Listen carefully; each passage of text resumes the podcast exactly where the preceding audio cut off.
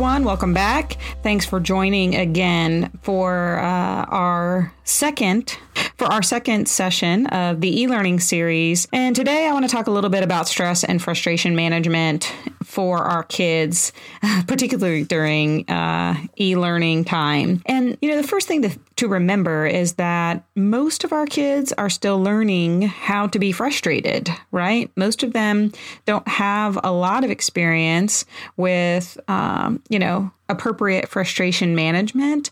And frankly, as an emotion and as kids are still learning how to manage emotion, frustration and stress are just one of those things that they're still learning how to manage that emotion within themselves. And especially if your kids are, you know, younger than 10 ish, uh, they still definitely haven't learned the skill of, of managing frustration well. And so the first thing that I want you to think about is how do you model frustration? You know, think about when you're in the car and someone pulls out in front of you, or when you're in the car and, uh, you know, the red light turns red just as you're coming up on it. Uh, when things don't go your way, or when things don't go the way that you expect them to go, how do you um, how do you respond? Do you respond with frustration or ah, or you know, how is it that you respond?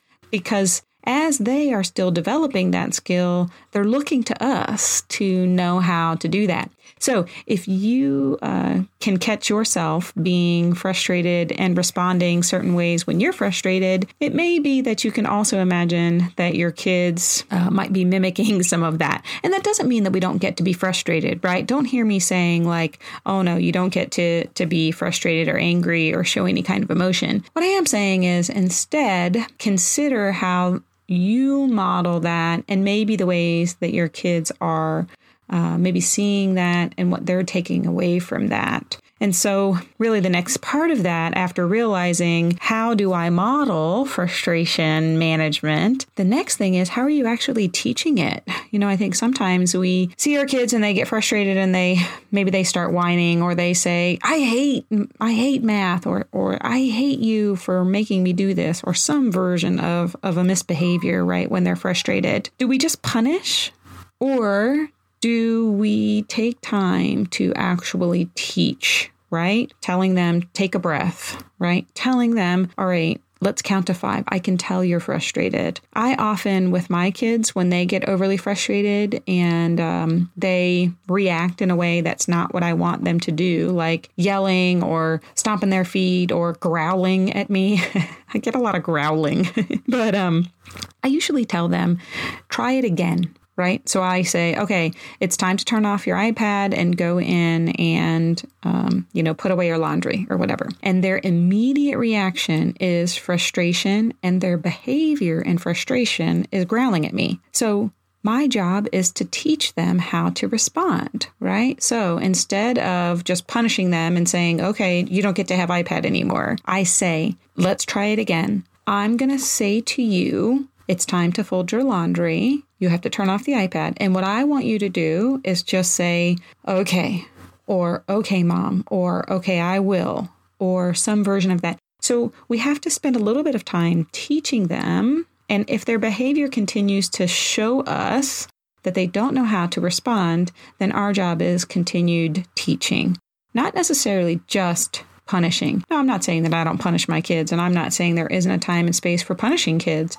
But I am saying that sometimes when our kids are having an emotional moment, rather than just going straight to punishing, maybe we take some time to actually um, take that moment of teaching.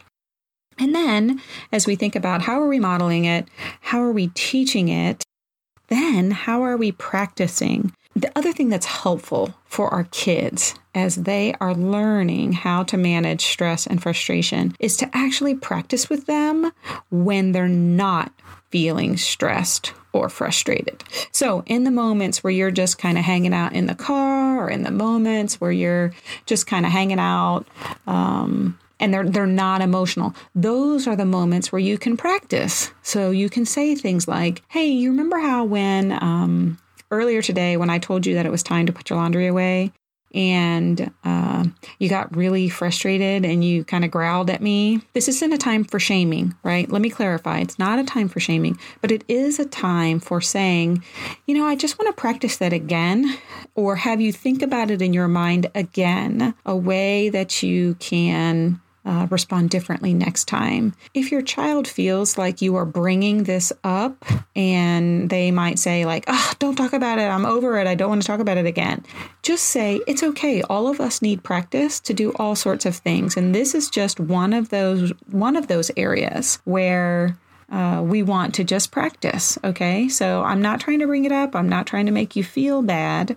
but I do want for you to practice and to be better as I was thinking about um, e learning specifically, I came up with a couple of specific common times when our kids show uh, frustration or stress, right? The first thing to keep in mind is that our kids may find e learning stressful or frustrating because their friends aren't there. So imagine when you want to start a new workout routine, right? And you know what the difference feels like when you do it by yourself or when you do it with a friend, right? So the moments when you have to go for a run and you're going by yourself, it's not nearly as fun. Sometimes it's frustrating. Um, but when you have a friend there, it makes it better, right? So know that when their friends aren't there, even just their presence of their friends makes it an easier way to um, makes it easier for them to learn. It doesn't mean that you get to invite friends over, right, during e learning time. But I think what I'm trying to get us to see is that as we put ourselves in the shoes of our kids, as we see through the lens of our child's um, kind of current, current state, those are the things that I want you to just have a little more empathy for, right? Like, yeah, I get that you, um, I get that it stinks. I wish your friends were here. I wish your friends were here too, right? So it's okay that they get frustrated that their friends aren't around. And maybe that means you sit with them a little bit more that day when they are kind of specifically talking more about friends. Or maybe you just notice they're missing friends more. Maybe you sit in with them a little bit. The second common e learning frustration is that we aren't teachers right? And in fact, maybe the hardest part is that we're not their teacher right? And that we're not ever really going to be their teacher. So um, your kids at this point has have formed a really great relationship with their teacher. And even if they hate their teacher, the consistency of their teacher every day is still something that they miss. And on top of that, we are not trained to be teachers. Or if we are trained to be teachers, so if some of you out there are like, well, actually, I am a teacher, you're not trained to be your child's teacher. And trust me, as a child psychologist, I know that I can't um, I can't practice psychology on my own kids. Just doesn't work that way, right? So as we are doing things differently than their teacher would do it, right? The number of times where maybe you've heard your child say during an e learning session where they say, That's not how Mrs. Jones says we're supposed to do it, or No, that's not what she said we're supposed to do. They can get frustrated because we are not their teacher. And so it's a fair response for us to say, you know what? You're right. I'm not your teacher. Let's let's look together and see if we can figure out how your teacher might want you to do this. Or you can ask your teacher how you would want how she would want you to do this or how he would want you to do this. So their friends aren't around. We're not their teacher, and we're, we're stepping into this role that uh, might lead to frustration or stress just anyway. And then we have to talk about technology and the frustrations that have continued to come up around technology and when it doesn't work. Now, this is frustrating for most of us, even as grown-ups, right? Technology is great when it works, and when it doesn't work, we get really irritated. So, when your kids get frustrated because the video is not coming up, or because their teacher hasn't posted something or it hasn't come up right or whatever. This is really just a moment for just straight up stress management stuff. So it's take a breath. It's okay. You know what? We're going to walk away from this and we're going to take a break and we'll see if, you know, the technology is working next. My son uh, is in kindergarten and they use a, a specific app, and it seems like periodically that app just sort of shuts down and quits working. And before I sort of allow myself to get frustrated by it, which in turn is going to make my son frustrated or stressed by it, I try to take, honestly, really, I try to take an audible breath of like, okay, it's okay. It's okay. And sometimes I even repeat that in my mind or out loud. It's okay. And I say to him, It's all right. It's no problem. We will make sure that the technology works. We'll check back again. There's, we don't need to be frustrated right now by the technology, and it's okay. What we don't want to do is say, Calm down. It's not, it's not a big deal. When we say calm down, it's not a big deal, our kids are likely to meet that with increased frustration. Instead, honor their frustration because we all know how frustrating technology can be. So take a breath, honor their frustration by saying something like, I know it's frustrating. I know it is. When you want to do something and the, the, the iPad or the computer just isn't working, I know that that's frustrating let's take a break. Let's come back to this and then we'll get it uploaded together.